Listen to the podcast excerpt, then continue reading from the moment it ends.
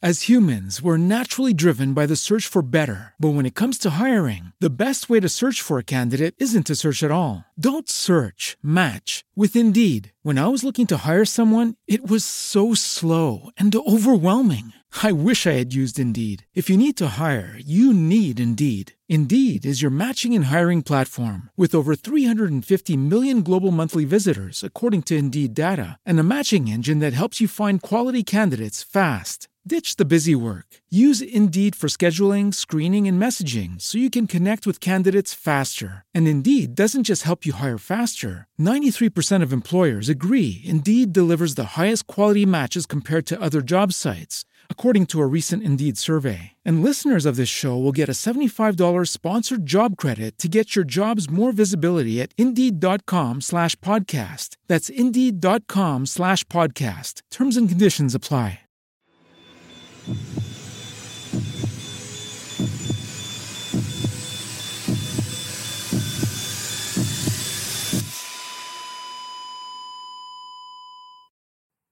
Our episodes deal with serious and often distressing incidents. If you feel at any time you need support, please contact your local crisis centre. For suggested phone numbers for confidential support, please see the show notes for this episode on your app or on our website. Scout's Law A scout is to be trusted. A scout is loyal. A scout is friendly and considerate.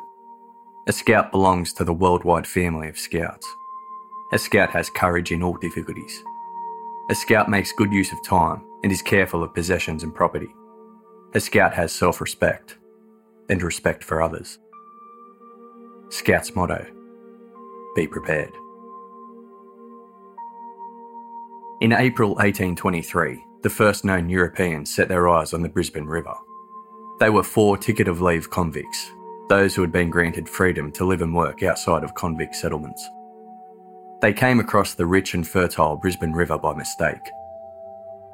The four men had attempted to sail south from Sydney before being caught in a severe storm, and instead of sailing south, they drifted north to Brisbane.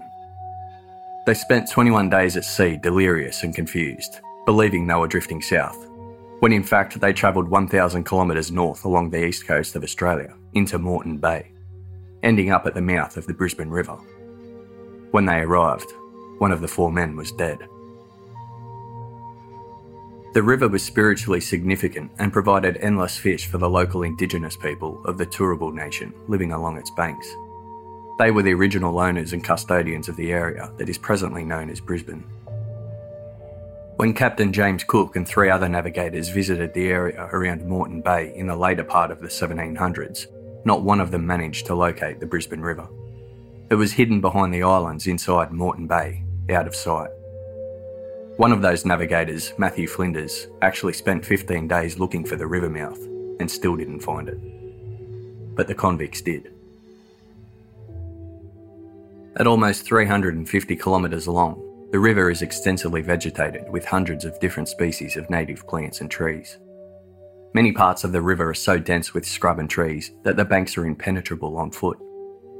Other areas are more open with rainforest, Queensland blue gums, and wattles.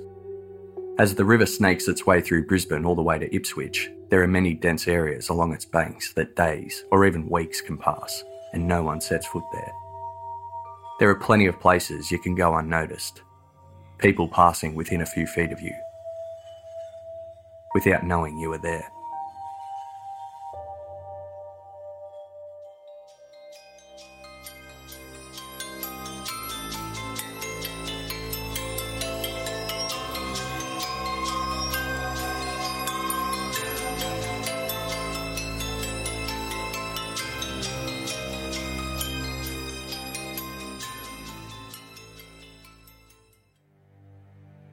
Allison Baden Clay was born Allison Dickie in 1968.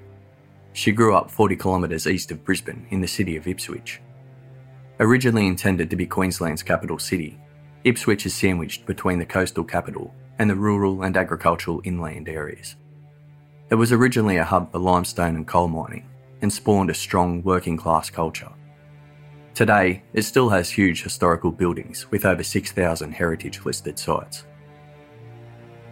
Allison's parents, Geoff, a firefighter, and Priscilla, a school librarian, were born and bred in the area. The family were firmly cemented in the strong, hard-working community. Allison had an older sister and a younger brother. Allison was a keen and accomplished ballerina, and at just 10 years of age, she was dancing with the Australian Youth Ballet Company. She was a reserved and sensitive child who gathered all her strength and confidence and put it into her stage performances around the country. At age 12, she travelled to the UK to dance. She was determined, but she had a shy and reserved side and often felt extremely anxious about being good enough to succeed. Allison got her determination from her mother and her softly spoken nature from her father. The tight knit family did well at rallying around in a crisis and supporting each other. This was obvious when at age 15, Allison was dropped from the ballet school, and the life she thought she was set for wasn't to be. She was stoic and strong on the outside, but she was devastated. She had a strong family to support her, and she was close to her school friends, so she got through it. Allison had been given a taste of travelling as a teen, so it was no surprise she spent her early adult years travelling and working in Europe, with a year teaching English in Japan. Allison was independent, she was laid back, and she was always happy. By age 22, Allison had an arts degree with a major in psychology. She knew six languages to varying degrees and was accomplished in Japanese after having lived there for a year. She fell in love and got engaged to a young man she met on Heron Island in Queensland. They moved back to Ipswich together and bought a house. In 1993, at age 25, Allison entered the Miss Brisbane pageant. She missed the limelight of her ballet years and thought it would be fun to try out. She came in first and then went on to Miss Queensland. She didn't win, but she enjoyed the experience while it lasted. As her stage dreams fizzled out again, so did her engagement. There were no hard feelings, but it just didn't feel right. Allison began working at Flight Centre Travel Agency in Ipswich and moved swiftly up the ranks. By the mid 90s, she was the Queensland Human Resource Manager at their central office in Brisbane. The office was big, taking up more than one floor, and it was a social office. Workmates often went out for lunch together and for drinks on a Friday night. There was a young man who also worked there, he was the team manager for Flight Centre's 24 hour call centre. He was charming and polite and oozed the confidence that Allison was drawn to. His name was Gerard Baden Clay. After attempting to set her up with a colleague, Gerard realised it was he who wanted to date Allison, and it wasn't long before he swept her off her feet. Gerard treated her like a princess, and just like her younger days, Allison felt on top of the world. But Allison's family and friends hadn't warmed to Gerard like she had. They found him arrogant and cocky, and it seemed like he thought he was a little too good for them. Some of her close friends questioned the relationship. They didn't like Gerard at all. Even as a grown adult, he seemed to ask his parents for their advice on everything. He only really made decisions based on their approval and opinions, and still called them mummy and daddy, even in public. There were just things that didn't sit right. Allison argued that he was just motivated and driven. Possibly that came off as arrogant and uninterested, but she assured them he was the real deal. She was smitten, and they were happy for her.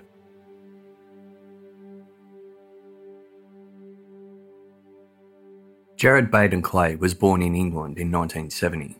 He lived his early years in Zimbabwe, then moved to Australia with his brother, sister, and parents when he was 10 years old.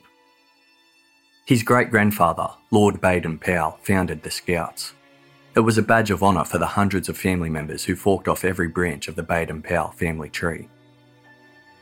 Gerard and his family grew up proud of their scouting heritage and talked about their legacy at every chance. The World Scout Bureau estimates that there are 28 million members of the Scouting Association worldwide. Having a great grandfather at the forefront of the organisation led to great expectations for members of the family. While living in Zimbabwe, they used the surname Clay, but when the family arrived in Australia, they added Baden, likely as a nod to their famous ancestor, and so became the Baden Clays. Gerard grew up in a world where Scouts honour wasn't just something you pledged at gatherings and camps, it was a way of life. He and his family lived by the motto be prepared. It was no surprise to the Baden Clays that their son had met and fallen in love with Allison, such a bright and successful woman. Gerard's father, Nigel, advised him on how to propose and when and where to do it. They were a family who carefully mapped everything out and followed through with each and every plan. Where Allison was more free and easy, Gerard was a planner. He was more content if he knew what was ahead of him. The Baden Clays were close, so close that Gerard married Allison on his parents' wedding anniversary in 1997. After they were married, they worked overseas where Gerard attempted to push his career into high management jobs, but it never worked out. What he lacked in success, he made up for tenfold in ambition. He hit constant stumbling blocks on his road to business prowess, and in the end, it became obvious that he wasn't going to make it in Europe like he thought. When he and Allison decided to return to Australia, he went back to work at Flight Centre. He was placed in a team focusing on jumpstarting the company's online business. It was the new millennium, and businesses, even large ones like Flight Centre, were only really testing the waters in the world of online sales. When the department failed, Gerard was laid off and he sued them for breach of contract. His lawsuit didn't go anywhere. In mid 2001, Allison and Gerard had their first child. Throughout this pregnancy and the next two that soon followed, Allison found she was suffering from depression. She'd always been anxious, even when she was young, and she had really dark times in her late teenage years after being dumped from the ballet. But this was different. She recognised something was really wrong. The doctor she saw was quick to notice that a few years earlier, when the couple had been travelling, Allison had taken anti malarial medication that had been found later to cause hallucinations, nightmares, anxiety, depression, and even psychosis. These effects were thought to linger in the body, and there was a chance that this medication had been a trigger for her depression. With the help of her doctor, she managed to get her depression well under control. While Allison was content being the gentle mother, having put her career on hold to raise their three daughters, Gerard was determined to make money, and in 2003, he became a registered real estate sale agent. He encouraged his father to join him, and when he landed a partnership at a real estate agency in Taringa in western Brisbane, he insisted that both of his parents be part of the team too. It was a package deal. Less than a year later, Gerard started up his own agency, a franchise of a different company, right next door to his current employers. Allison continued to stay home with the kids while Gerard tried to make it as a real estate agent. He saw himself as a high flyer of the industry. He was seen by others as being overly confident and almost cocky, but some found him charming. Local real estate agent Peter Newing said that Gerard had a lot of self importance. He promoted himself wherever he went. His plans were big. By 2006, the Baden Clays had moved into a rental property in Brookfield, on the western fringes of Brisbane. Brookfield is a wealthy, fairly rural area. It's known for its large homes with tennis courts and pools, but it's not overly showy. It's got money, but the people are casual about it. For a young family with business minded parents, it was a desirable place to live. Although Gerard and Allison couldn't afford to buy a home, they found a cheap family rental. What it meant for Gerard was that he was living amongst those he wished to emulate. In the years between 2006 and 2012, Gerard's desire to be somebody continued to grow. He had three partners in his real estate business, which had both rental and sales divisions. Allison was doing well. Her anxiety and depression was well looked after. But with three young children and a husband who spent every waking moment bettering himself in his career, the relationship started to feel distant and stressed by 2008. Allison had confided in friends and family about her worries and concerns for the marriage, but by mid 2009, she started withdrawing from talking about it, even with many of those closest to her. She got Gerard to agree to some marriage counselling, and a session led to Gerard admitting he was considering ending their marriage. Allison fell apart. She knew they had drifted, and raising a family had changed everything. She understood how different their lives were to the carefree days before they had children, and she knew he was under immense pressure at work. But she couldn't bear the thought of him leaving. She felt Gerard was about to hit a midlife crisis. By 2011, Gerard's agency had a team of people. They had outgrown the office and made plans to move a couple of suburbs closer to Brisbane. In the January of 2011, just as they were getting into the new office, Brisbane was hit by a serious flood. The Brisbane River broke its banks and thousands of homes and businesses were ruined. The real estate market took an enormous hit. Gerard's business was seriously affected and the pressure on him grew. Gerard and his three partners were each responsible for different aspects of the business.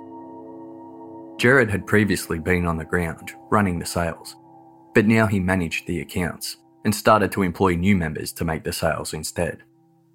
Around the time they moved offices, his partners became aware that the agency was struggling financially.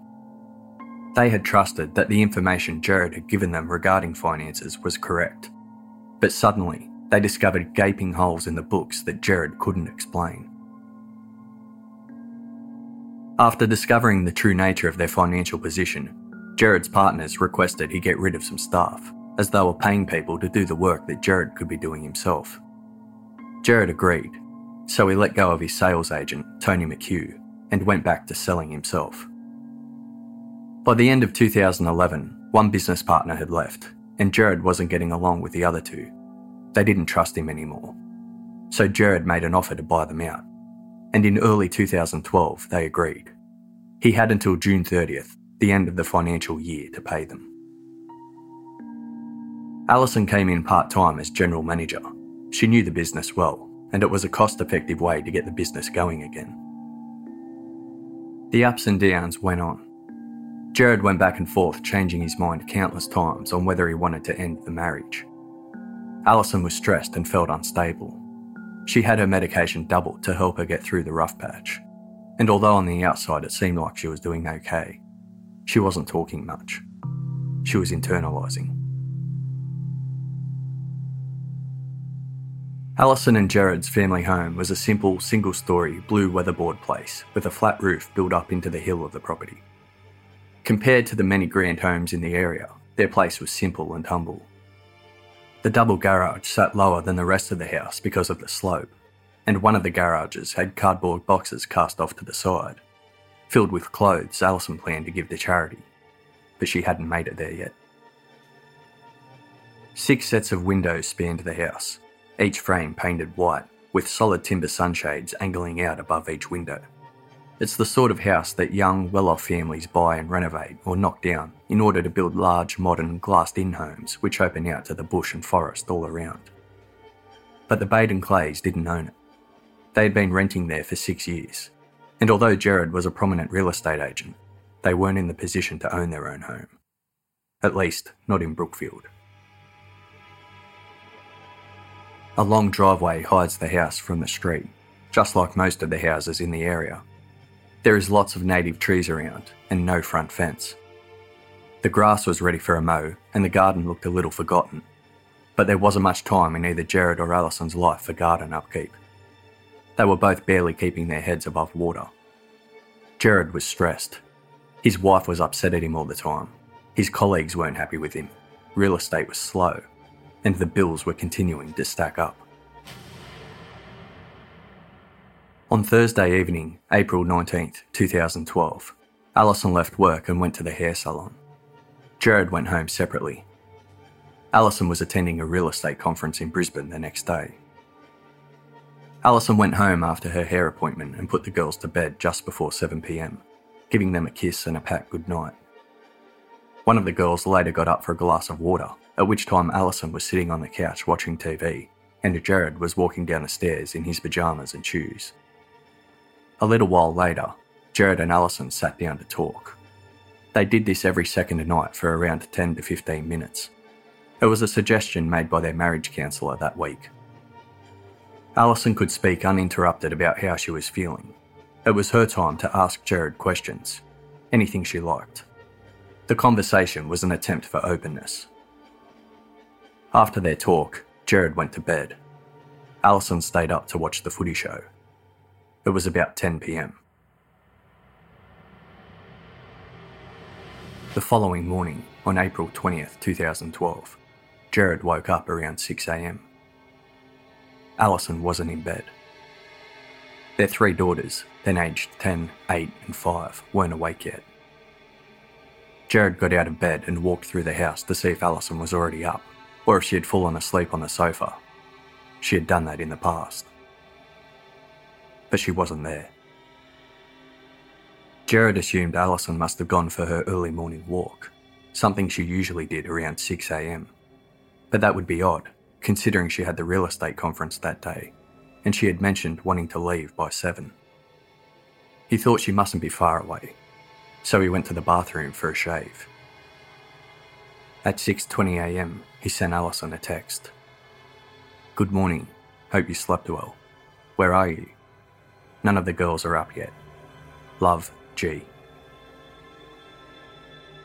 He went to one of his daughters when she called out from her bedroom. She was wondering where her mum was. She was always there when the girls woke up in the morning, or at least in time for breakfast. Gerard had shaving foam all over his face when he said she'd gone out for a walk and would be back soon. He went back to shaving and then returned to his daughter a few minutes later and asked her to help put band-aids on some shaving cuts on his face. At 6.45am, Allison still hadn't returned home. Gerard grew concerned. He didn't want her to be late for the conference, so he tried calling her phone, but she didn't answer. He sent her another text message saying the girls were ready and could she text him back or call. He then called his father Nigel and sister Olivia. They lived close by and one of them could watch the girls while the other helped him look for Allison. Within minutes, they were on the street surrounding their home looking. Maybe she was hurt and had twisted her ankle walking or something. At 7.15am, one hour and 15 minutes after he awoke to find Allison gone. Gerard called police emergency. Allison not returning from a walk in time to get the girls off to school was totally out of character. Go ahead, Telstra. 253960. Thank you. Police emergency. What's your location? Hi, good morning, Brookfield. Whereabouts in Brookfield, sir? Uh, 593 Brookfield Road, Brookfield. And what's happening there? Um, I, I don't want to be alarmist. I tried the 131 number, but um, just went on forever. Yep. My, my wife isn't home. Um, and, um, I don't know where she is. Okay. When, when did you last see her, sir? Um, last night when we went to bed, um, when I went to bed, and I got up this morning and she she wasn't there, and that's not unusual. She she often goes for a walk in the morning. Yep. Um, I've texted her and called her a number of times. I think she has her phone with her. Yep. Um, but um, and What time does she normally get back when she goes for a well, walk? this morning she she was planning to. She has a seminar in the city, so she was planning to leave by you know around seven. And, Okay. Um, she's not back home yet. Okay. All right. And what's your I'm, wife? I'm now driving the streets. My my father's come over and to look after my children. Yep. Okay. So what was what's your name first of all? I'm sorry. Um,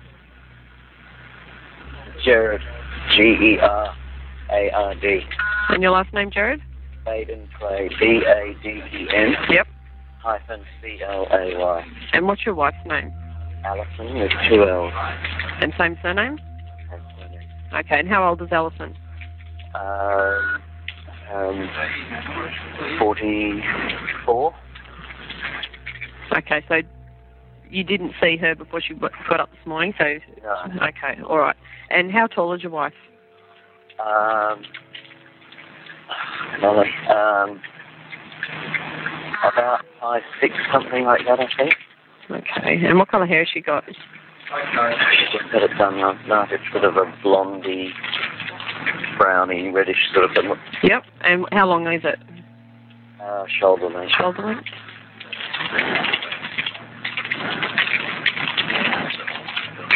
Okay. What I'll do, I'm going to put a broadcast on for the police to keep a lookout for your wife. Um, are you going to go back home? Because Uh, we'll get police to come and see you. I, I need to go home and Yeah. get the kids ready for school. Yep. All right, Gerard. I'll get police to come and see you. Okay. What's the best contact number for you? Zero four hundred Yep. four five six. Yep. Okay. Just give us a call back if she hasn't returned before police get there. Okay. All right. Thanks, Gerard. Bye bye. The two responding constables Leah Hammond and Kieran Ash pulled up into the driveway of the Baden Clay home. The house stood out to them, as it was older and less ostentatious than many of the other homes in the area. As they pulled up, Gerard's sister Olivia was walking out of the house with the three girls to take them to school. Behind her was Nigel, Gerard's father. The constables asked Gerard what was happening.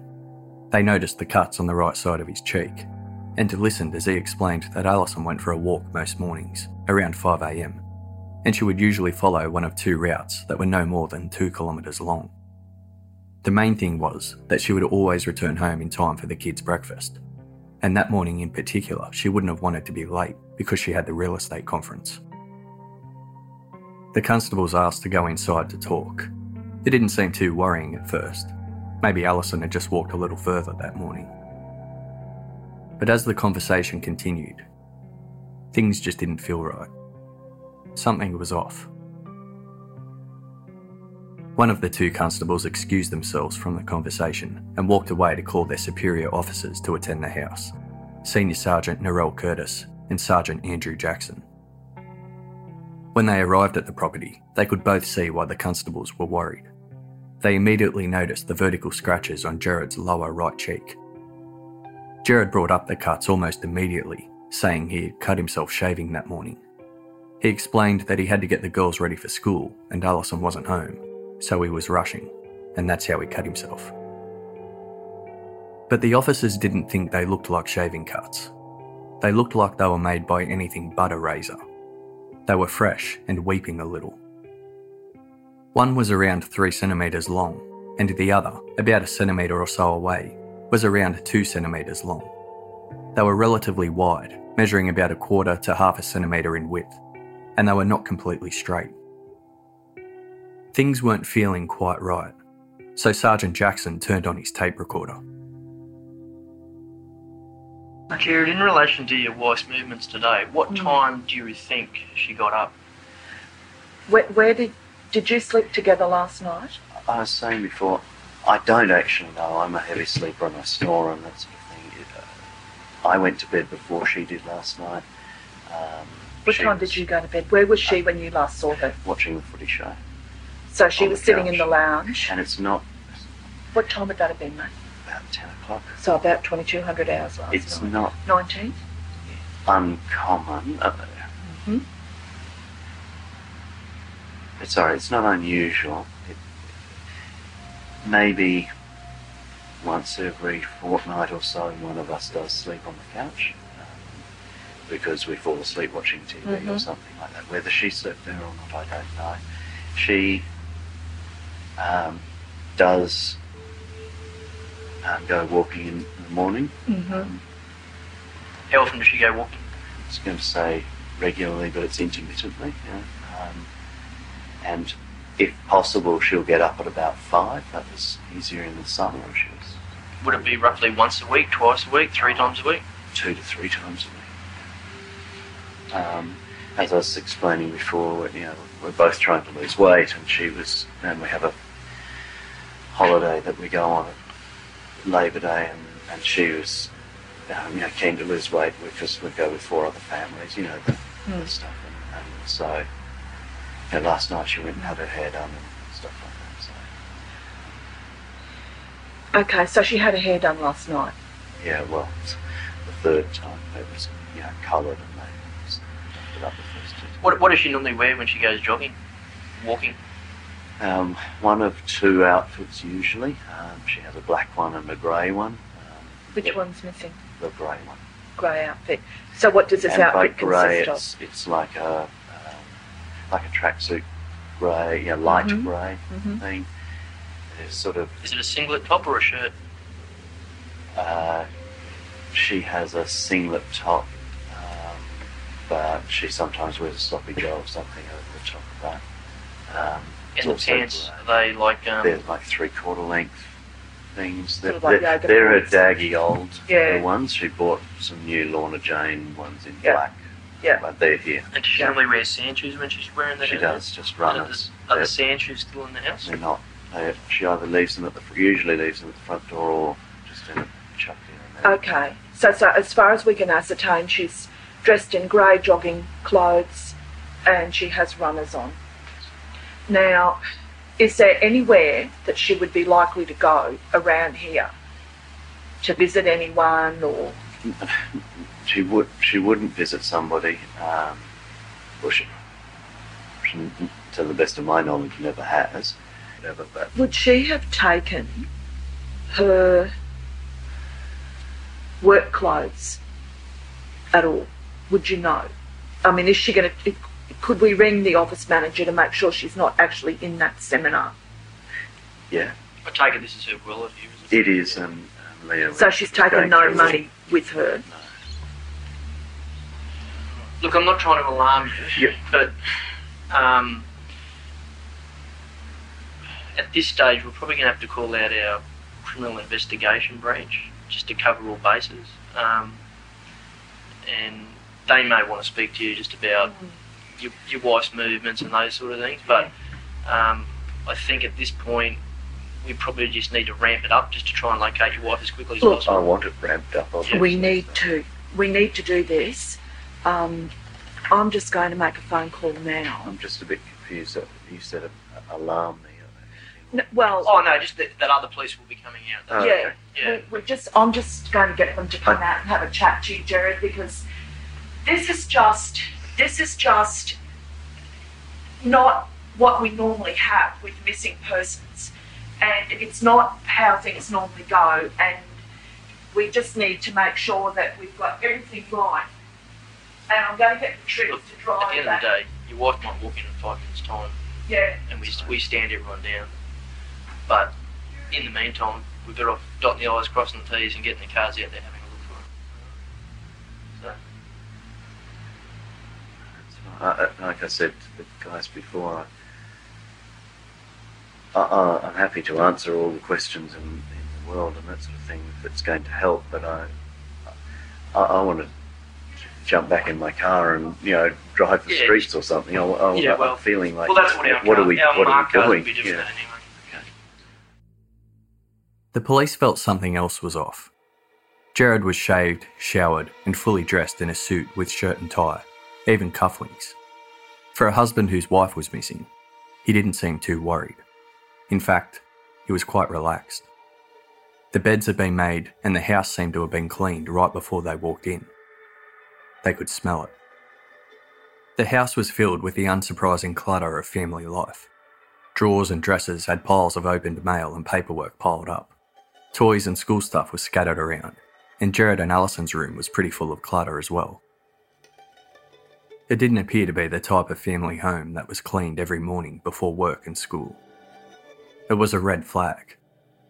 Gerard was in such a hurry to get his kids ready for school while Allison was missing that he called his family to help. He was out looking for her, yet he somehow found the time to clean up and make the beds. While at the house, police saw Gerard's father Nigel carrying the family's vacuum cleaner out and attempt to place it in his own car. Gerard then took the officers aside. He had something he wanted to tell them. He didn't want them to think he was hiding something. He took a deep breath and told the officers that he had previously had an affair, but it was over long ago. He didn't feel it had anything to do with what was going on, but he thought they should know. He said he and Allison hadn't been arguing. He couldn't understand why she would leave and not return, as she was really looking forward to the conference. She had even been to the hair salon the night before. Sergeant Jackson called in detectives and started to organise a search. He didn't like what he was hearing. He had a feeling that Allison wasn't going to walk back up the driveway. Based purely on intuition, he declared the house a crime scene. The cars were taken for forensic testing, including the car owned by Gerard's visiting father. Rather than doing everything he could to figure out where his wife was, Gerard became a little difficult and a bit closed. Sergeant Jackson had called in every available officer. Within an hour, there were around 80 officers and SES workers on foot, as well as on police horses. Inspector Mark Lang was in charge of the search effort. It was unusual for a large scale search to begin within hours of someone being reported missing, but police were adamant from the very early stages that Allison was in grave danger. so getting people on the ground quickly was the number one focus. Firefighters, friends, family, and local residents also joined the search. It seemed the whole of Brookfield were there to help. Even people from Ipswich and surrounding areas attended. The search would become one of the biggest and most detailed in Queensland's history. The clubhouse at Brookfield Oval, just 200 metres away from the family home, became the command post for the search. When the girls finished school that day, they were unable to go back home. Gerard took them to his parents' house and they bunkered down in an attempt to give the young girls some normality. Allison's family arrived as soon as they heard.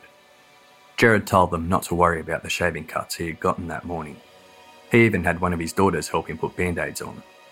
It looked suspicious, but really, it was nothing. Gerard was then faced with having to tell them all about his and Allison's marriage problems.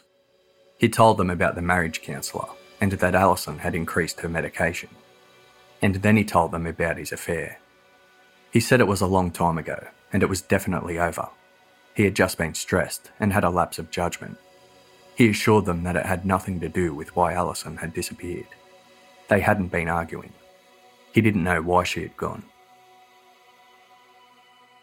Allison's family and friends were worried. They knew she had suffered bouts of depression, and they knew there had been some troubled moments in the marriage. But to hear this now, their worries grew. Everyone was torn. All those who knew Allison never believed for a moment she would leave her children. It just wasn't in her nature. But they also knew that there was a chance she wasn't herself, she may have had more trouble coping than they ever realised. Journalist David Murray spoke to us about first hearing about the case and how the media reacted. The first hint of any trouble at Allison and Gerard's house was the gathering of police there. I was working that day as a journalist at the Sunday Mail newspaper in Brisbane, and I got a call saying, Do you know why there are so many police at Brookfield? There were police cars and officers in uniform and plainclothes detectives walking around everywhere. Brookfield's a really peaceful community, and this was unusual. At first, I thought maybe it's a drug raid, but then I got a call back from the same person saying there's a forensics van there now. It looked serious. It raised the prospect of something more sinister going on. It didn't take me long to find out that this was the home of Allison and Gerard Baden Clay, now, Gerard was a prominent local real estate agent. At first glance, they looked to be a completely ordinary family. That day, police put out a media statement saying that they were looking for a missing mum, but to me, it looked like it was far more than a simple missing persons case. Police were treating it so seriously, it looked from day one to be a full scale investigation. Meanwhile, by mid morning, the Criminal Investigation Branch had arrived at the house led by Detective Senior Constable Cameron McLeod. Their first port of call was to thoroughly go over the home for any signs of foul play and to see if they could find any clues as to where Allison may have gone. During the neighbourhood canvass, they discovered that more than one person had heard either a short, sharp yell or a scream. One neighbour was startled enough to get out of bed and check outside. Another had to quieten their dog who was barking out into the night air. Although the noises were unusual, none of the neighbours were worried enough to call the police. Not through lack of care or worry, but seeing as there were no follow up screams, and a car was heard to screech off down the street afterwards, it was assumed the noises had come from joyriders. Focusing on the children became Gerard's number one priority. He and his family kept themselves at his parents' house and shielded the children away from the media. But people started talking. From the very beginning, there were whispers about Gerard not bothering to help with the search. People felt he wasn't concerned about his wife. He wasn't crying or begging for answers. The community started to wonder if he was hiding something. By the afternoon, Superintendent Mark Ainsworth had put a team of investigators together. Allison's phone was missing, and they needed to try and establish its location. Gerard told them that when Allison had found out about his affair the year before, he agreed to have the app Find My Friends on their phones, so she would always know where he was. Detectives got onto the app and tried to locate Allison's phone, while Gerard was asked further questions. Gerard, quote, I should clarify, I cut myself shaving this morning and everybody has said that looks suspicious. It does, the officer replied. Gerard, and that's part of the reason I think that you're here. It doesn't look like a shaving cut, replied the officer. The police had also noticed something else. Gerard had a cut on the palm of his hand. When questioned about it, he said he was at a mate's house helping him renovate the day before, and he cut his hand while trying to change a light bulb. Detectives told him they would have to photograph his injuries. Gerard walked outside the house and dialed a number on his mobile phone. It was Toni McHugh, the woman he previously employed in sales at his real estate agency, the woman his business partners had asked him to let go of, the woman he'd had the affair with.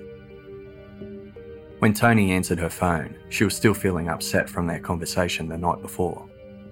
Gerard had phoned her while Allison was at the hair salon he told Toni that Allison would be attending the real estate conference. Toni was livid. She couldn't understand why he hadn't told her sooner. She knew Allison would be upset seeing her there, and the two of them in a room together was too much to bear. So Toni told him she'd had enough. It was time for Gerard to tell Allison the truth. He had to tell her he was leaving her for good, and he was leaving her for Toni. Toni wanted Gerard to break the news to Allison that night. Gerard had been lying.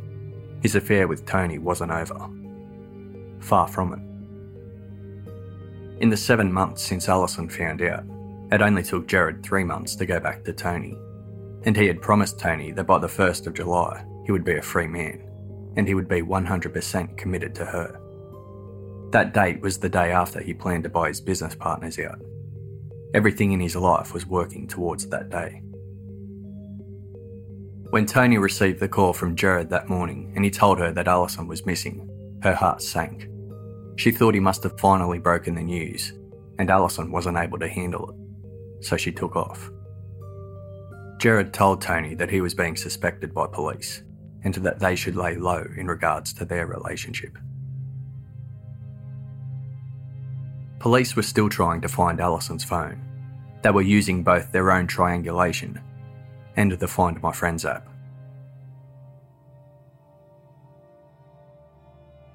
The following morning, Gerard and his sister went down to the search command post at Brookfield Oval. An officer pressed Gerard for some more clarity around a few issues, including what Allison was wearing. Gerard, who appeared to have gone down to help aid in the search, couldn't get out of there quick enough. He said he had a doctor's appointment.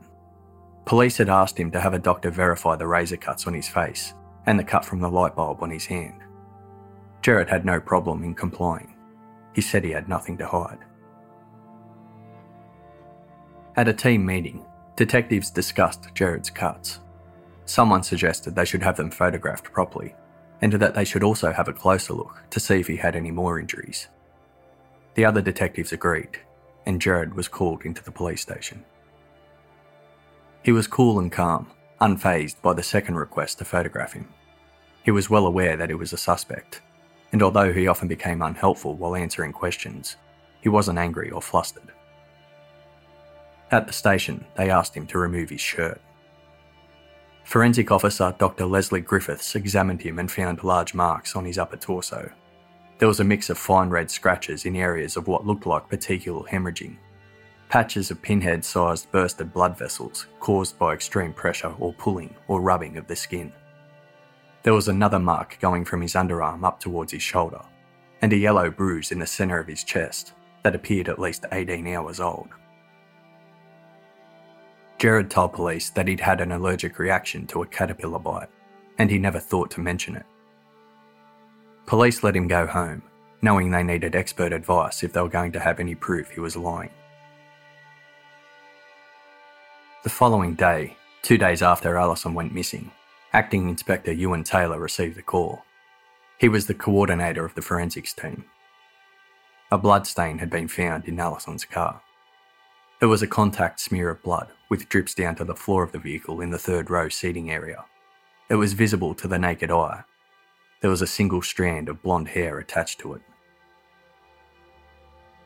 Gerard was called back into the police station The police had a medical examiner ready to inspect the marks they had found on his chest. But Gerard never made it. He had a minor car accident on the way to the station, and he was taken to hospital with minor injuries. The accident occurred when he was driving past the Indooroopilly shopping centre. Gerard drove up an embankment, hitting a concrete pylon. After the accident, Gerard was lying on the ground outside his car and began crawling as if he couldn't move his legs. He wasn't going fast enough to be seriously injured, but it was enough to warrant a trip to the hospital, and the car needed to be towed. Detectives knew that they couldn't re examine his chest marks now. There would be too much doubt over what marks were new and what marks were previously existing.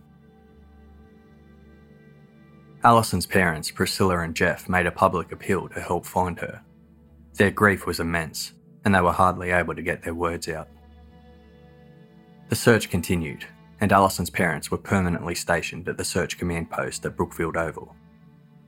They never left, just in case someone came forward who knew something. Some of Allison's friends and family told police worrying things they had seen during Allison and Gerard's marriage. Some had seen emotional abuse, and others felt that he was more than capable of physical violence. The search area was increased to include three more suburbs surrounding Brookfield. Police asked everyone in the new expanded areas for their help to look for any sign of Allison on their properties, some of which were vast with dense bushland.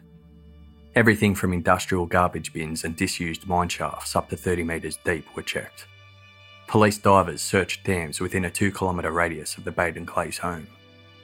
Gerard was still not allowed back home, so he continued to hole up at his parents' place. His side of the family retreated. They knew what was being whispered. The press camped outside waiting for him or anyone else to leave the house.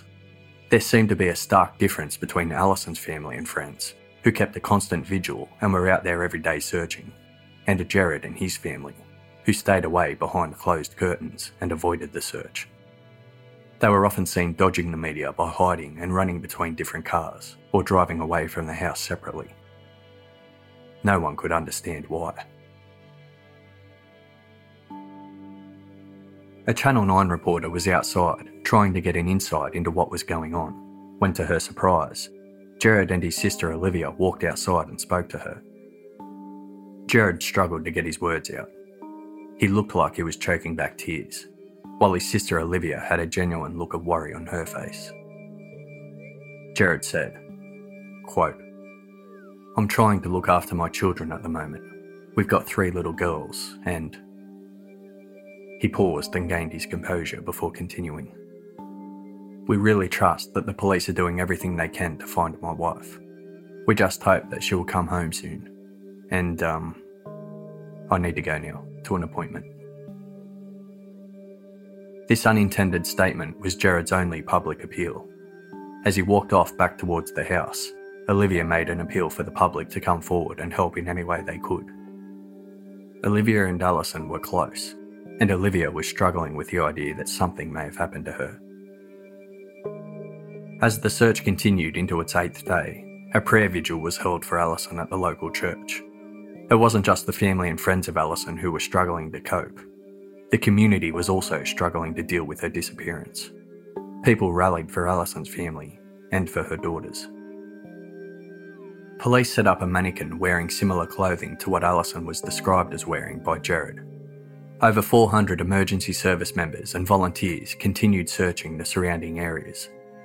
Volunteers came from all over old school friends of Allison's, fellow real estate workers, and old colleagues from Flight Centre. People were coming together to search for the woman who they all said touched their lives in some way. The usual dry Brisbane area received heavy rain on the eighth night of Allison's disappearance, the first downpour in months. It was something on everyone's mind who feared Allison's body was out there. Behind the closed doors of the Indooroopilly police station, detectives were putting together the small pieces of the puzzle to Allison and Gerard's lives. They had a good idea that Gerard wasn't being entirely truthful about his cuts and marks, and that he wasn't being completely open about his mistress, Toni. They knew he called Toni the morning Allison disappeared. They also knew that he called her a couple of days later as well, this time from a payphone, and he sounded stressed.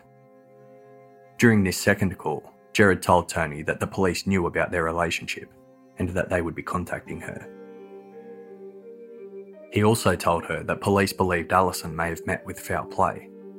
He wanted to know if she had said anything about them still currently seeing each other.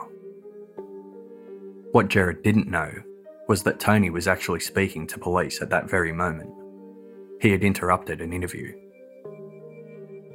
Gerard had told police that he was no longer seeing Toni, that the relationship had been over ever since Allison found out about it seven months earlier. But Toni had told police the truth. They had continued the affair, and Gerard had promised Toni it was her he wanted to be with. He loved her. He had some stuff to sort out, but from July 1st it would be official between them. July 1st was Allison's birthday. By this time, the media was starting to notice a big difference in the behaviour of Gerard. When approached, he would often run inside his parents' house or run for a car and speed away. On one occasion, he even jumped a fence to avoid being seen. Police and others in the community were starting to notice the divide between Allison's family and the Baden Clay family. Allison's family were involved around the clock. The town felt Gerard's absence. Dave Murray spoke to us about the community's reaction at the time. There were two sides to the case. There was this very public search for Allison, and then there was the homicide investigation going on in the background. The search was enormous. It was run out of the Brookfield showgrounds, and the public's interest just snowballed. You had a mum of three very young girls missing. She was out there somewhere, and everyone wanted to find her. But you also had this really strange situation where her husband was nowhere to be seen. It was obvious there was a divide between Allison's family and Gerard and his family, and of course, people started speculating. The media reported the facts as they were known and tightly controlled the comments on the case, due largely to Australia's strict defamation laws. But on crime forums online, it was a free for all. It was the first case in Australia that really took off on these forums. Literally, tens of thousands of comments were made about it. Brookfield had its own very active grapevine, and that was fueling it. People started talking about an affair Gerard was said to have been involved in with a staff member and financial difficulties, and this cloud of suspicion just grew and grew.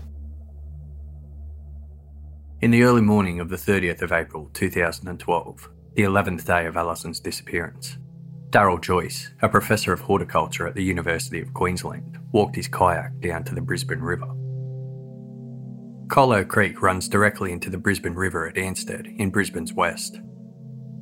Daryl began paddling upstream on the smaller and quieter Kholo Creek.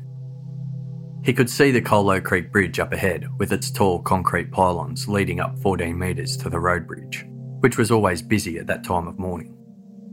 The scrubland on the side of the creek was dense and steep, with most areas not accessible on foot. The banks were thick with mud. He caught a glimpse of something on the edge of the creek bank, directly underneath the bridge. As he paddled closer, he noticed the clothing. His kayak drifted past before he realised that the clothing looked just like clothing he had seen on a mannequin set up on the roadside. The clothing was covered with leaves and debris. Daryl was unable to turn around. The current was too strong. But as he looked back, he had no doubt what he had just seen. He quickly paddled home and called the police. When police got to Kholo Bridge and saw the body down on the creek bank, the road was closed and the forensics team was brought in. Allison was clothed, still wearing her running shoes with their laces tied and her walking gear. Her arms were uncomfortably tangled in the jumper she was wearing, and it was pulled up over her head. Her hair was matted and muddy with foliage in it, just like her water soaked clothes. Her engagement ring and wedding band was caked in mud and still on her left ring finger. Dr. Nathan Milne, specialist forensic pathologist, was called to the scene. He arrived with two other pathologists. They viewed the body from the top of the 14 metre bridge and watched as two officers were winched down with the help of the Queensland Fire and Rescue Service. Milne conducted a preliminary exam under the cover of the marquee which had been set up on the bridge. Allison was not recognisable enough to be visually identified. Milne determined her body showed signs that were consistent with her being deceased for 11 days. There were no visible signs of foul play. Allison was taken to the morgue for a full autopsy, including scans to determine if there were any fractures or injuries which could have contributed to her cause of death. Police stationed themselves at a roundabout between the Baden Clays home and the Kholo Creek Bridge in the hope that a passing motorist may have seen something. The Baden Clays home was 14 kilometres away from the bridge. Allison's mobile phone still hadn't been located. The Find My Friends app had narrowed its location down to a 150 metre radius of Allison and Gerard's house, but several searches had resulted in no find. With the recovery of Allison's body, search teams were sent out again to try and find her phone. Nearby where Allison's body was found was a 15 hectare property that belonged to the Scout Association of Australia. Police increased the area to be cordoned off. When Allison's family heard the news, they were at the search command post at Brookfield Oval. It wasn't just Allison's family who broke down. Police and the community alike were unable to control their grief. Gerard's parents emerged from their home and lowered the Australian flag in their front yard to half mast. Gerard said he was devastated by the loss of his wife, and in a public statement released by his lawyer, he said that his primary concern was the care of his three daughters who were unable to come to terms with what had happened to their mother. The autopsy report stated that both the neckband and waistband of the jumper Allison was wearing were up around her neck. It could have been moved or pushed to this position after death, but it could not be ruled out that it was used as a ligature. No definite injuries could be identified during the autopsy, although that determination was greatly limited by the state of decomposition. The wording in the report was no injuries or other findings to account for death. There were no injuries consistent with being washed around in moving water. There were no injuries to suggest sexual assault. The only evidence of any injury was an apparent bruise on Allison's inner left chest wall. This bruise, which was not 100% confirmed, could not be linked to any disease or fracture, and may have resulted from impact to the chest with a probable degree of mild force. Some granular matter was found behind one eye, which may suggest hemorrhaging from blunt force trauma. But again, this wasn't able to be confirmed 100% due to the degree of decomposition. The autopsy report stated, quote, The degree of decomposition was significant, and this limited interpretation of all facets of the post mortem examination. It is most likely that the effects of decomposition destroyed or concealed evidence of the cause of death, the circumstances are certainly in favour of an unnatural cause of death. The report went on to explain that drowning also had to be considered, because Allison was in such close proximity to the creek. There was also the question if she fell from the bridge, but her body didn't show the fractures and injuries consistent with falling 14 metres. Also, her body was found directly underneath the bridge, so she would have had to have been moved after falling. There was the chance, however, that she fell into the water, which would have caused minimal injury, then drowned and washed up on the bank.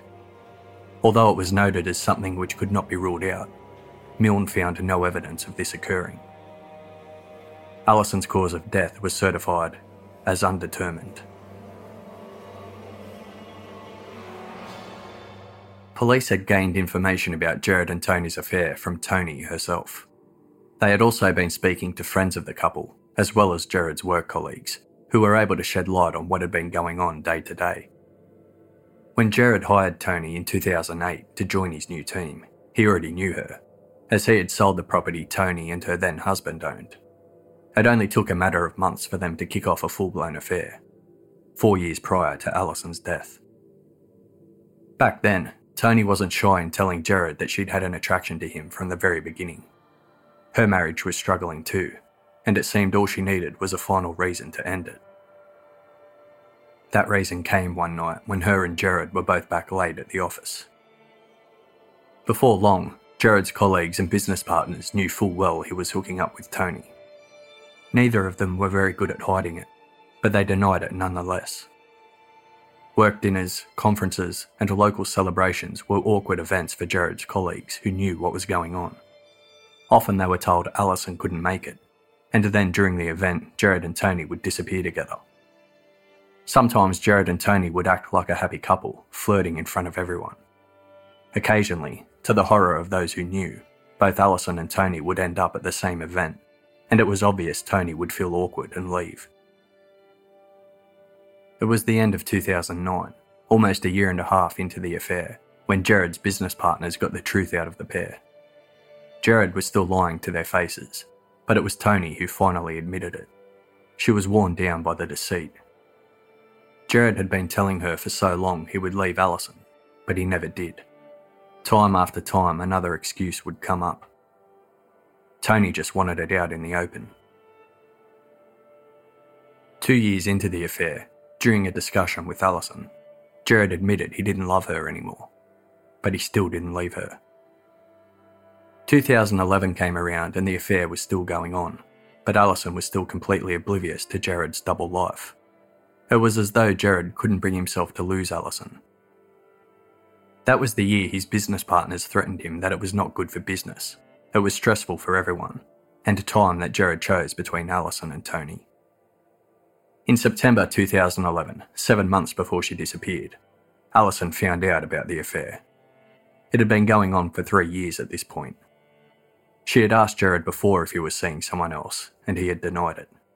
But this time, when she asked again, he admitted everything. He was tired of lying. He told her he was seeing Toni from the office. Allison's entire world fell down around her as she lost all ability to comprehend what he was saying. Gerard told her he didn't love Toni. He loved Allison and the children and wanted to be with them. Gerard did what he had done countless times before. He chose Allison. Gerard's affair with Toni ended in an argument. Toni had always been told by Gerard that he didn't love Allison, that it was her he wanted to be with. But every time he faced the reality of ending his marriage, he wasn't able to do it. Gerard fired Toni at the request of his business partners and he stopped contacting her outside of work. Gerard decided he needed to focus on turning his business around. One business partner had already left, and his goal was to buy the other two partners out completely. He just needed the money to do it. But three months later, he changed his mind and asked to see Toni again.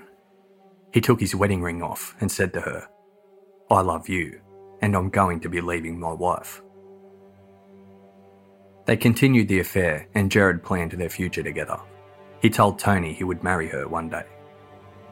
As far as Allison knew, however, the affair was over, and Gerard was committed to making their marriage work. On the 3rd of April 2012, two weeks before Allison's murder, Gerard wrote Toni an email. Quote, I have given you a commitment and I intend to stick to it. I will be separated by July 1st, 2012. Then, a few days before Allison's disappearance, Gerard wrote another email to Toni. He told her he loved her three times, then finished with the words Leave it to me now.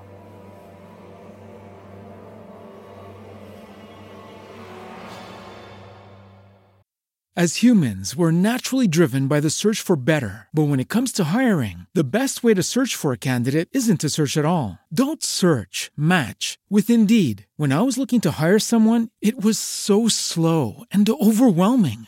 I wish I had used Indeed. If you need to hire, you need Indeed. Indeed is your matching and hiring platform with over 350 million global monthly visitors, according to Indeed data, and a matching engine that helps you find quality candidates fast. Ditch the busy work. Use Indeed for scheduling, screening, and messaging so you can connect with candidates faster. And Indeed doesn't just help you hire faster. 93% of employers agree Indeed delivers the highest quality matches compared to other job sites, according to a recent Indeed survey. And listeners of this show will get a $75 sponsored job credit to get your jobs more visibility at Indeed.com slash podcast. That's Indeed.com slash podcast. Terms and conditions apply.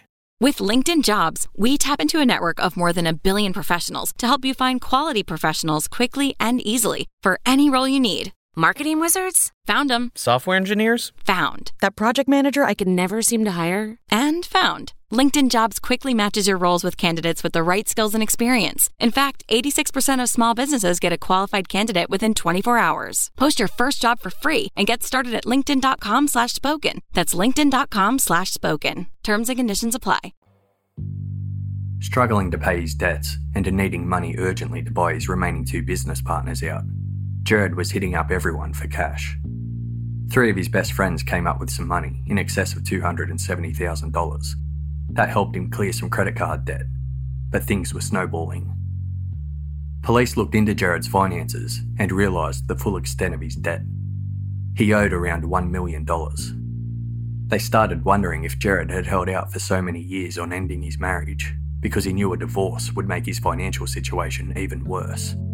He simply couldn't afford one. Just before Allison disappeared, Gerard decreased her life insurance to save money on the premiums.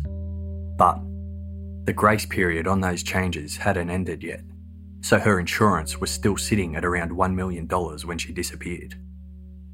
The day after Allison's body was found, Gerard phoned the insurer to lodge a claim.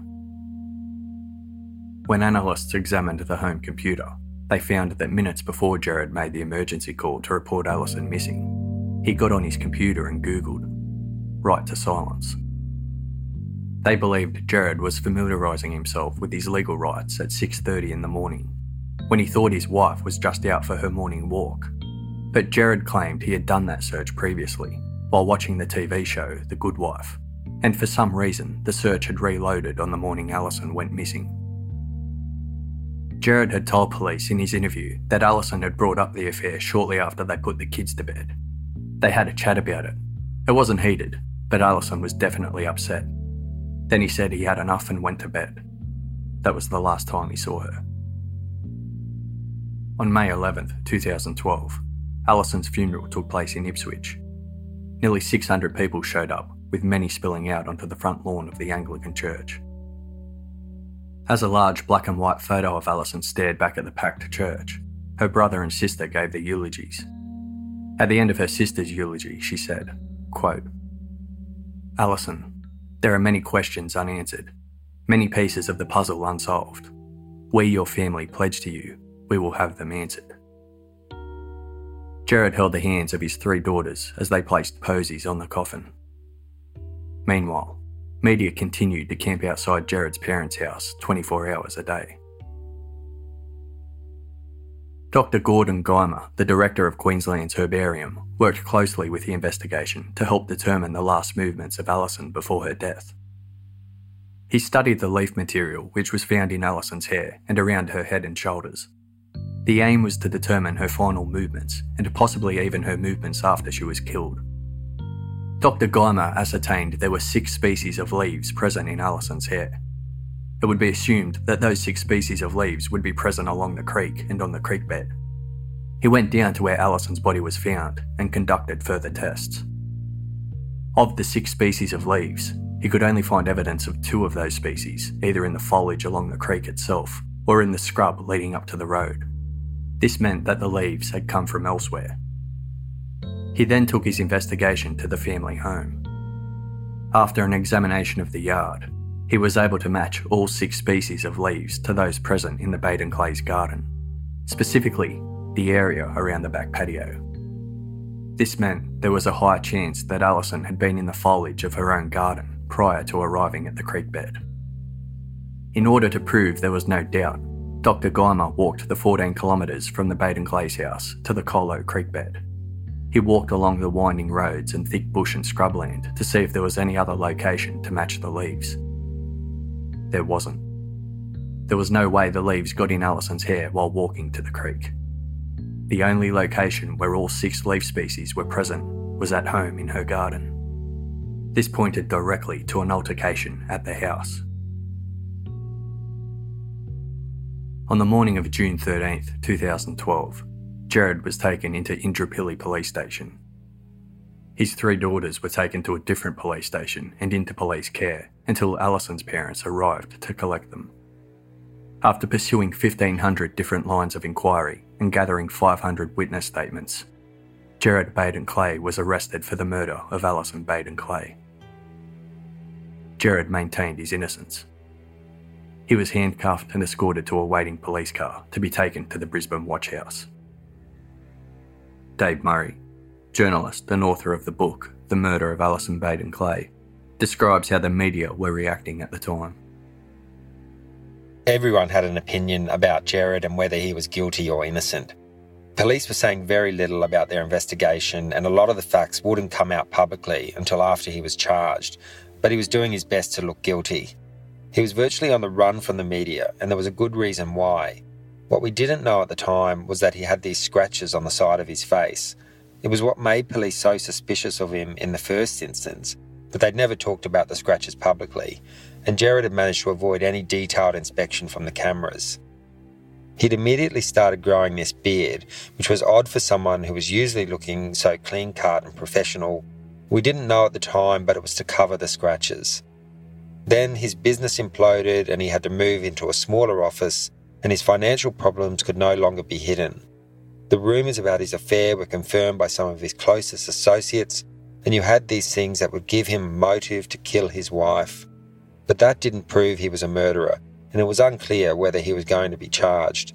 For journalists, it was by far the biggest case we'd ever covered, probably ever will cover.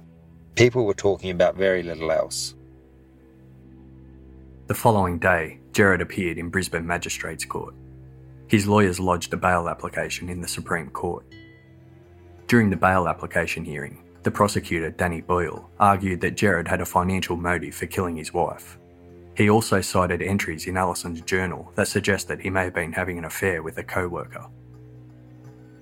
Justice David Boddice said that Gerard posed a significant flight risk, and a bail was refused. A Supreme Court judge granted Allison's father temporary control of her estate, including her life insurance policy. In December 2012, six months after his arrest, Gerard's defence lawyer lodged a second bail application in the Supreme Court. He argued that the Crown's case had been weakened by the results of a post mortem examination, which showed that Allison had traces of an antidepressant drug in her blood, leaving open the possibility that she took her own life. The bail application was again rejected. On March 11, 2013, the committal hearing began. More than 40 witnesses testified, and 330 witness statements were presented. The arguments against Gerard were clear. He stood to gain a $1 million life insurance payout, which would clear him of debt. And he was having a long running affair. In response to criticism that Gerard wasn't involved in the search for Allison, his defence team stated that the police told him to stay away from the search, in case he stumbled upon a crime scene. This was denied by police, and it was made clear by them that Gerard's decision to stay away from the search was one he made for himself. Forensic officer Dr. Leslie Griffiths testified that the injuries to Gerard's face, seen and photographed on the day of Allison's disappearance, were the result of being scratched by Allison's fingernails. It was implausible to say the deep scratches on his face were from shaving. Two GPs were called to testify. This is because the morning Gerard went to have his scratches checked out, the first appointment didn't go the way he wanted it to. The doctor was not convinced of Gerard's story about the marks and scratches, so he visited a second GP in the hope that that doctor would believe his scratches were from shaving cuts, the cut on his hand was from changing a light bulb, and his chest marks were from a caterpillar bite. Numerous neighbours who had heard yells and screams on the night Allison disappeared all testified. Former Cabinet Minister Dr. Bruce Flegg, who lived almost one kilometre down the road, explained that he heard two distressing screams from his house. He walked outside to see if he could see or hear anything further, but he didn't. Just like the other witnesses, Dr. Flegg didn't think it seemed alarming enough to call the police. He then went on to tell the court that in the months leading up to Allison's murder, he had been approached by Gerard, who requested to borrow $400,000 to buy his business partners out. Dr. Flegg refused this request. Neil Robertson, a police electronic evidence analyst, told the court that Gerard's iPhone was plugged in to be charged after 1am the night Allison disappeared, which contradicted Gerard's statement that he had slept solidly all night, not realising Allison wasn't in bed. Although it was believed that Allison's phone was in a 150 metre radius of her house, it was never located. Dr. Gordon Guymer, the director of Queensland's herbarium, who had made the discovery of the leaf species in Allison's hair, presented his evidence to the court. His testimony was followed by Professor Myron Zalucki, an entomologist. He was asked whether the marks on Gerard's chest could have been caused by a caterpillar bite. He said that some caterpillars do have poisonous hairs that could cause irritation and pain, but he found no evidence of such caterpillars existing in the Brookfield area. Toni McHugh, Gerard's mistress, also took the stand. She confirmed that Gerard told her to lay low in the days after Allison's disappearance. She also said that Gerard told her that he couldn't afford a divorce. Homicide Detective Sergeant Peter Roddick told the court that they used covert surveillance on Gerard's phone during the investigation, and they were forced to issue Toni with a warning during her interview. Quote, She told us she had not had any contact with Gerard Baden Clay, and we were aware that that was not true. Gerard's phone records showed the calls he had made to Toni, most of which were to check what she was saying to the police. At the conclusion of the committal hearing, Gerard was committed to stand trial. His parents and his sister told the media that they believed in his innocence and they would continue to support him. Gerard's trial commenced on June 10, 2014, two years after his arrest. The trial was presided over by Justice John Byrne. 77 witnesses gave evidence on the stand. Justice Byrne warned the jury of seven men and five women not to discuss the case outside of the court and to refrain from both mainstream media as well as social media. He requested that they focus purely on the evidence presented to them, considering how highly publicised the investigation and the court proceedings had been already. Dave Murray describes the amount of attention the trial received. The interest in Gerard's trial was like something we'd never seen. From the beginning, members of the public were arriving very early, before the courthouse opened, to line up so that they could get a seat. So many people came that a second court was open with a live video stream for the overflow. Then a third court was open, the biggest in the entire courthouse, and you had these three courts full of people for the one trial, plus a separate media room. Court officials started handing out numbered tickets to get people in in an orderly way. The size and tension seemed to grow every day. Allison's large family would turn up. After she went missing, they'd taken to wearing yellow, her favourite colour. They'd been told not to wear yellow for the trial because it could influence the jury. Gerard's family were there every day too, and they seemed to be commonly wearing purple. No one really knew why, but one interesting observation is that purple is directly opposite yellow on the colour wheel. Australian law doesn't allow court proceedings to be televised, so the only way to catch a glimpse of Gerard was to be in the court itself. The case was so infamous, people told me they'd travelled thousands of kilometres to be there. As the case reached its climax, and with Gerard actually testifying, people started arriving at 5 and 6 o'clock in the morning. The building didn't even open until 8.30, and the proceedings didn't start until 10 a.m. Consultant Crown Prosecutor Danny Boyle and Todd Fuller, QC, presented a marriage full of emotional abuse, infidelity, and greed. The court was shown photographs of Allison's body lying in its unnatural pose, covered in mud and foliage on the bank of the creek. Their key witness was Toni McHugh, who told the court of the three years of hiding behind Allison's back and the promises Gerard made to her. She truly believed Gerard loved her when Allison first disappeared, Toni thought Gerard must have told her he was leaving her for good, and Allison simply ran away of her own accord because she was so upset. The prosecution claimed that Gerard killed Allison and dragged her out the backyard over the patio where the leaves gathered in her hair. He then took her towards the carport where he put her in the back of her own car and drove to the Kholo Creek Bridge. In the darkness, he carried her body down the steep embankment in order to dump her on the edge of the creek in the hope that her body would be washed away. Gerard sat in the dock, quiet and almost uninterested.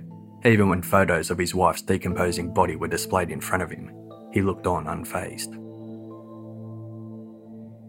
Nathan Milne, the forensic pathologist who examined Allison's body at the scene and the following day at the morgue, took the stand confirming that there was no substantial injuries that could immediately confirm cause of death. He mentioned the small bruise on the internal lining of her chest wall, which may have been caused by blunt force trauma. It was Milne's opinion that Allison had been placed under the bridge in the location she was found, within hours of her death. This was determined during her post mortem examination, as there were features such as hypostasis, which is the settling of blood with gravity. The blood had settled on her right side, just the way she was found. Although it couldn't be 100% ruled out, he found no evidence to suggest drowning or falling from the bridge. Gerard was represented by Michael Byrne QC, not to be confused with the prosecution deputy director Michael Byrne QC, who had prosecuted Brett Cowan for Daniel Morcombe's murder earlier that year, case 54 of case file.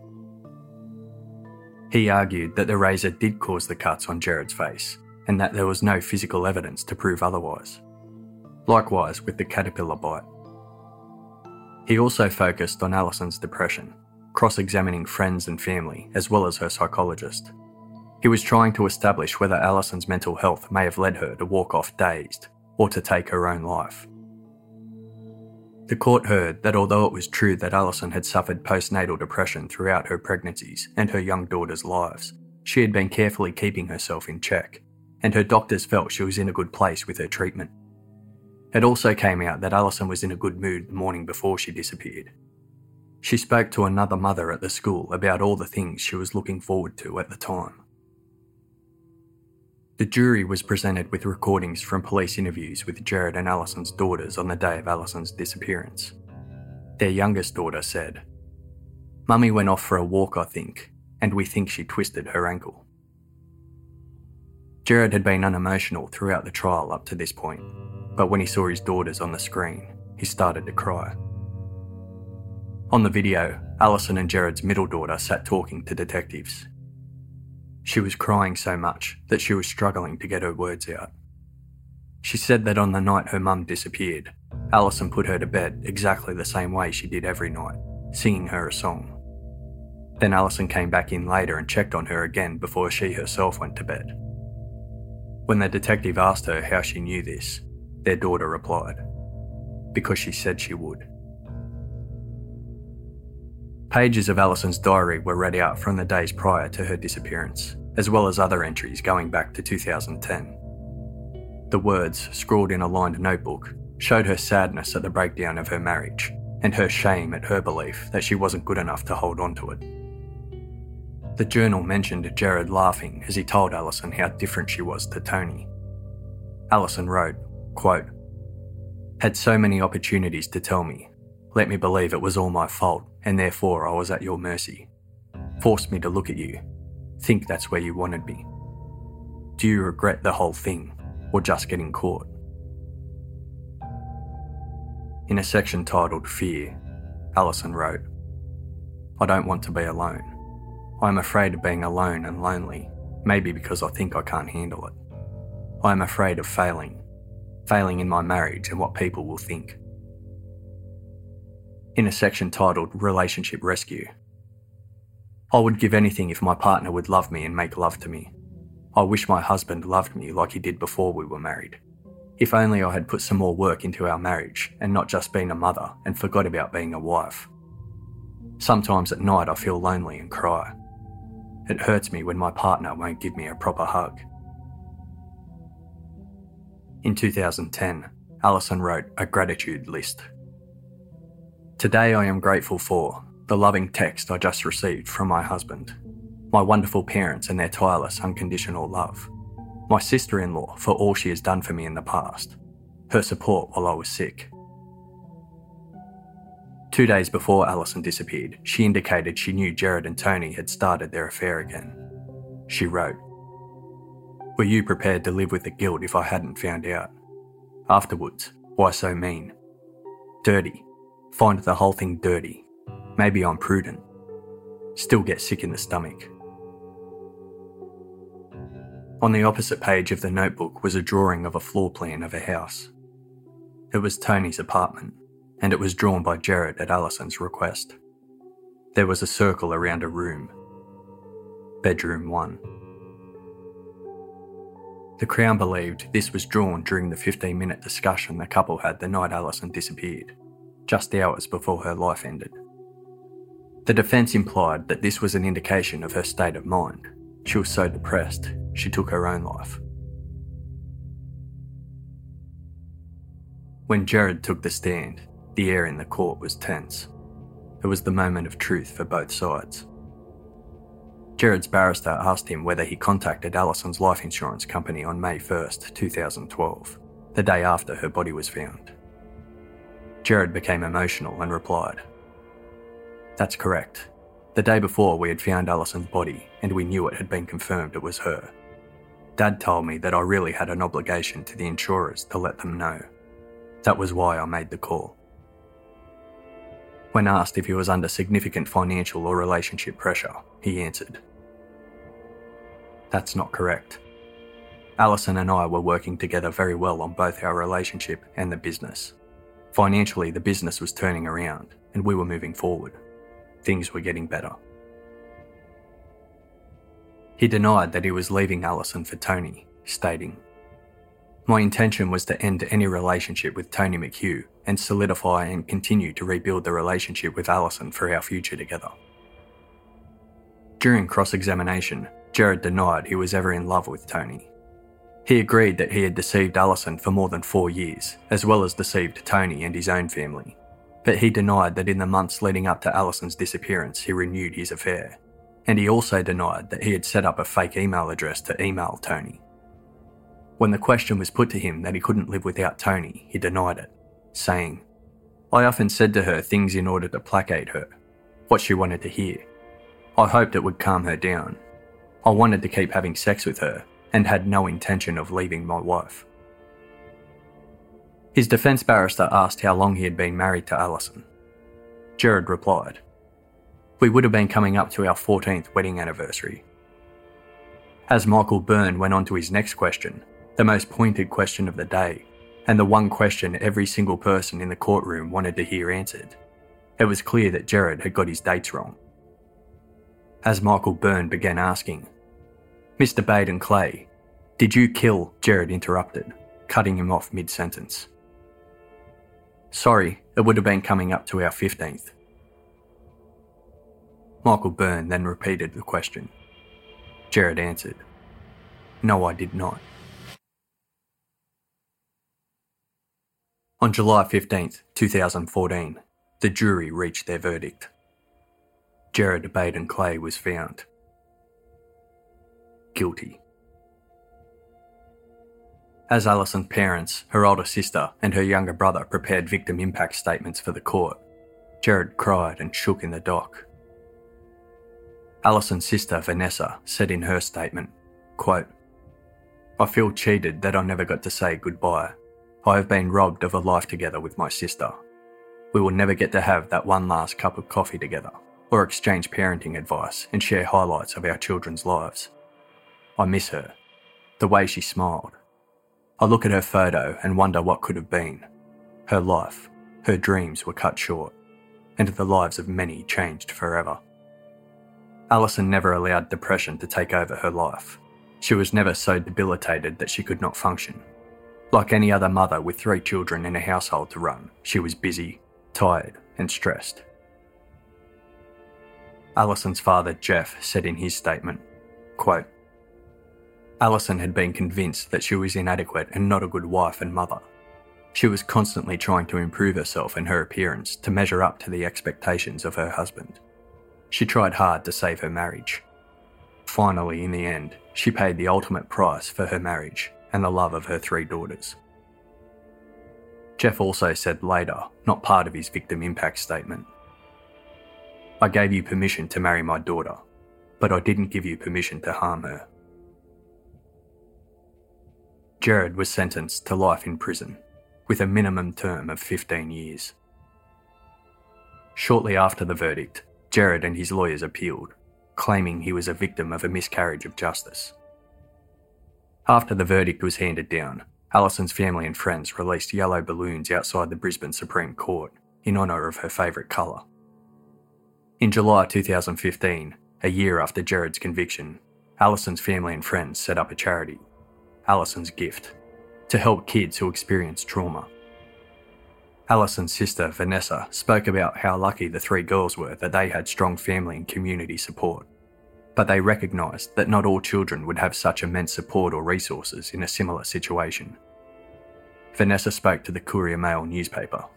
Quote, We want Allison's legacy to continue. We want her memory to live on in the community. By helping children who have been through trauma and financial hardship, we can give back to them because the community supported us so well when our three girls needed it the most.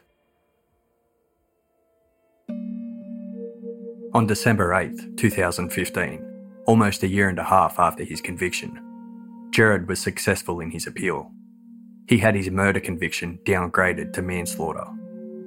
Three judges in the Queensland Court of Appeal ruled that there was not enough evidence to show that Gerard intended to kill Allison. His legal team successfully argued that the conviction should be overturned because Gerard might have accidentally killed Allison during a violent argument about Toni and then covered up what he had done in a panic. The judges agreed and Gerard's resentencing was scheduled for 2016. The community was outraged. The whole country was outraged. A petition was started calling on the Queensland Attorney General to uphold the original conviction. It had more than 120,000 signatures in two weeks. The petition read We, the people of Australia, are outraged by the decision of the Queensland Court to reduce Gerard Baden Clay's conviction for the murder of his wife Allison to the lesser charge of manslaughter. We are requesting the Queensland Attorney General files an appeal against this decision. Rallies were held, and there was mass public outcry at Gerard's conviction being reduced to manslaughter. As a result, the High Court of Australia agreed to hear a rare appeal of the appeal court's decision. The High Court of Australia is the highest court in the country. There was nowhere else to go if this was unsuccessful. Allison's friends and family all wore yellow ribbons as they filled the courthouse, along with many of the detectives who worked tirelessly on the case. The Queensland Court of Appeal's decision came under immense scrutiny. Justice Patrick Keane said Gerard didn't claim he accidentally killed his wife Allison when he had the chance at trial, and his evidence was actually inconsistent with any notion at all that there was an unintended killing by him. Justice Bell said it was not easy necessarily to kill a person without intending at the least to do grievous bodily harm. The High Court reached their decision in August 2016. They threw out the decision of the Queensland Court of Appeal and reinstated Gerard's murder conviction. He was ordered to serve his original sentence of life with a minimum term of 15 years. Queensland Law Society President Bill Potts spoke publicly of the decision. Quote, Arguably one of the most high profile and emotive cases in Queensland's legal history. What this simply means is the justice system works. The original decision was in line with the understanding of the law at that time, and the High Court's decision reflects the current interpretation of the law. This is a decision not just for Queensland or for the Baden Clay family, it is a decision for all Australians. The way in which circumstantial evidence may be used and post offence behaviour may be used has now been clarified by the High Court. That, in turn, can be utilised across a range of cases that are waiting in the wings. This is an important precedent. He said it was now up to the Queensland Parole Board to decide if Gerard Baden Clay should ever be released. Allison's friend and spokeswoman for the family, Kerry Ann Walker, spoke with relief. Quote, the law has acknowledged what we, who were closest to her, knew from that very morning Allison went missing. That is, that she was murdered. Gerard Baden Clay murdered his amazing wife, Allison. Today's decision brings an end to Gerard's attempts to smear Allison's name. If some were in doubt as to his true nature, his behaviour after Allison disappeared and during the trial must have removed that doubt. Her legacy will be her beautiful three girls, who, surrounded now by their memories of Allison and the love and support of Allison's devoted family, are thriving in their busy lives. All who know them are confident they will go on to achieve great things. I am in awe every day of how well Allison's parents, Geoff and Priscilla, and her sister Vanessa deal with their day to day busy lives. The girls are certainly a tribute to them. In early 2017, it was ruled that Gerard would not see a cent of Allison's life insurance money. It will be transferred into the trust fund set up for Allison and Gerard's three daughters.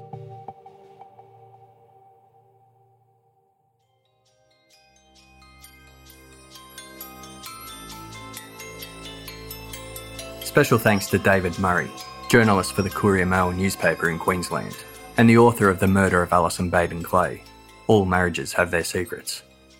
As humans, we're naturally driven by the search for better. But when it comes to hiring, the best way to search for a candidate isn't to search at all. Don't search, match with Indeed. When I was looking to hire someone, it was so slow and overwhelming. I wish I had used Indeed. If you need to hire, you need Indeed. Indeed is your matching and hiring platform with over 350 million global monthly visitors, according to Indeed data, and a matching engine that helps you find quality candidates fast. Ditch the busy work. Use Indeed for scheduling, screening, and messaging so you can connect with candidates faster. And Indeed doesn't just help you hire faster. 93% of employers agree Indeed delivers the highest quality matches compared to other job sites, according to a recent Indeed survey. And listeners of this show will get a $75 sponsored job credit to get your jobs more visibility at Indeed.com slash podcast. That's Indeed.com slash podcast. Terms and conditions apply.